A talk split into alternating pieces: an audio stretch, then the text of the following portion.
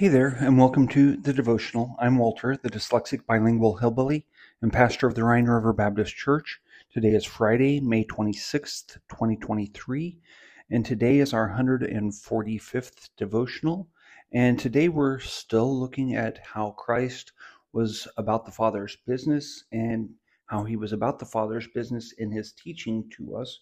And we're still looking at the Sermon on the Mount, and we're up to Matthew chapter 5, verse 27 and 28, it says this Ye have heard that it was said by them of old time, Thou shalt not commit adultery.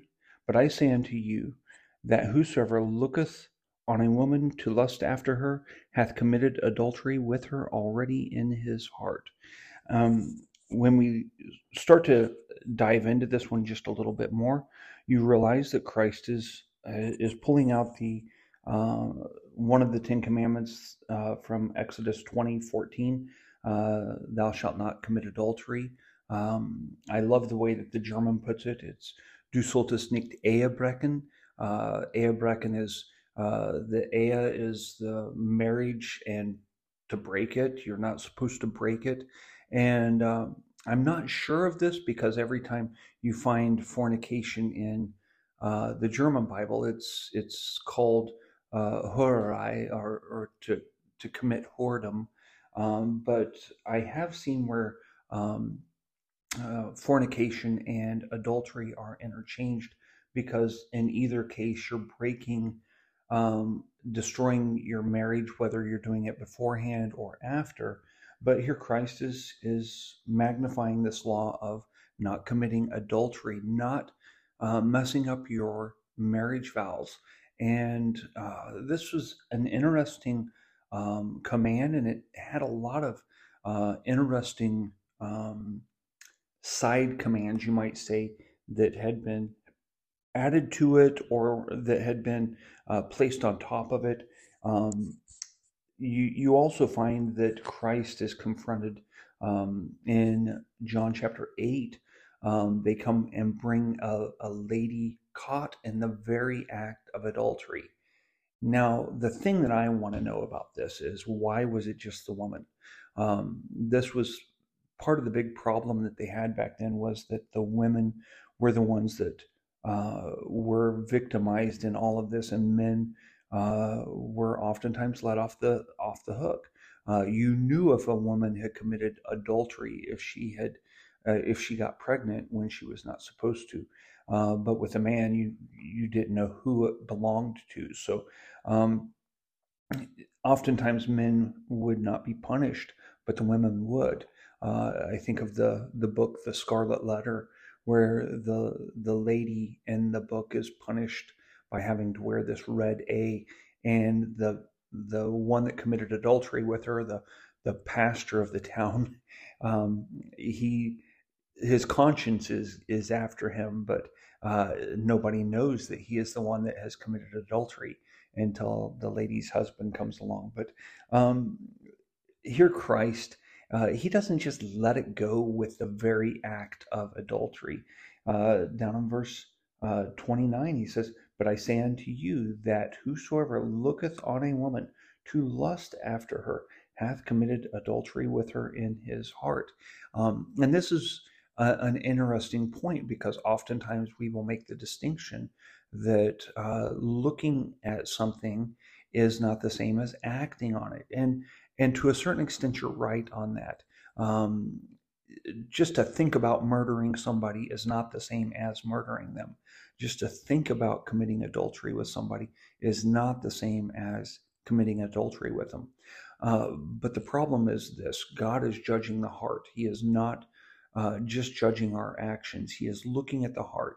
And this is very easy to prove from the Ten Commandments when Jesus, or when in the Ten Commandments in, in Exodus, where he says, Thou shalt not covet. Don't covet anything your neighbor's wife, your neighbor's house, your neighbor's uh, ox, ass, uh, no matter what it is, do not covet whatever it is that your neighbor has. And this is a problem that Christ was bringing out. Why is that such a bad thing to look on a woman with lust? Well, Christ is magnifying this because we are in essence making a god out of the the person that we are lusting after because this is someone that does not belong to us um, this is not right and yet in our minds we're thinking about it and there is a difference between lusting after somebody and seeing someone and admiring beauty it's it, this is a tough one honestly uh, my wife and I, we've had discussions about this that um, where is that line crossed? Uh, for instance, when I go uh, to my car and my neighbor has his garage door open and his Porsche is sitting there, I admire his Porsche. I look at it. I love that he has a Porsche. I love to hear him start that thing. Uh, it just makes a sound in the garage that is just um, no other car in the garage sounds like that Porsche. I, I love that he has a Porsche down there. Would I want that Porsche? Absolutely not. I couldn't afford it. I couldn't afford the gas.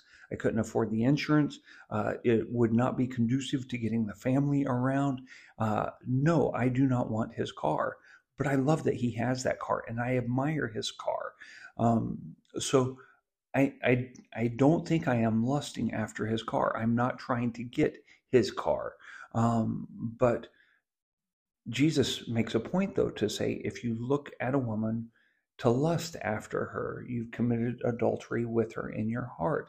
And so you've got to be careful with that uh, and think about it. But it, it comes down to whatever uh, we're allowing into our eyes, into our hearts to uh, dwell on and to almost to turn it into a God because we really should be seeking to honor God with all of our heart, mind, soul, and strength, not lusting after something else. And I think this goes far beyond just lusting after uh, a, uh, a man or a woman to lust after things. Uh, this can go uh, just when you start to meditate on this, it's amazing how many things that uh, our hearts lust after and, and that we get so caught up with that we are not able to serve God the way that we ought to be serving Him. And, and that's where it comes down to. We have turned our mind from uh, focusing on, we should be focused on serving God, and instead we're focused on the pleasures of our own mind, uh, thinking about what we would do. Uh, when I was a kid, uh, I could spend all day long at school daydreaming. My parents would ask me, What in the world did you do at school today? And, and I just sat there and daydreamed all day long sometimes. Uh, and it was frustrating to me, uh, but it almost seemed like I could not get the gumption to start working. And, and we're told that we, in, in, the Word of God, that we need to uh, take every thought captive and, and bring it under control. And God is wanting us to direct our uh, our thought life towards Him, and and oftentimes that's where we struggle so much is to direct our thought life towards Him. Why? Because we're supposed to honor God with all of our heart, or we're supposed to love God with all of our heart, mind, soul, and strength. Uh, and, and the sin that we're condemned for, uh, we find in Romans chapter 3 or Romans chapter 6, uh, that we have not honored God. And we, for all have sinned and come short of the glory of God. Uh, Romans 3.23. So that's where we have fallen short here. Uh, and, and I think it's important for us to remember this. Now, what makes this so uh, fun to use when I'm out witnessing is every guy knows uh, when I'm talking to them. Uh, we all know the problem that we face here, and you can't get around it. You really can't get around it. And when Christ says, when you think about a woman to lust after her, you've already committed adultery with her in your heart.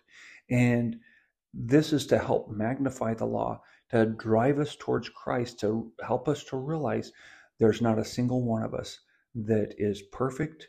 We all need a Savior, and it should force us to run to Jesus and to depend on Him. So I hope this is a help to you. I hope that explains a little bit about this, and, and it, I hope this will help us uh, in our life to focus on Christ more and uh, directing others to focus on Him more so. Until the next time, Auf Wiederhören.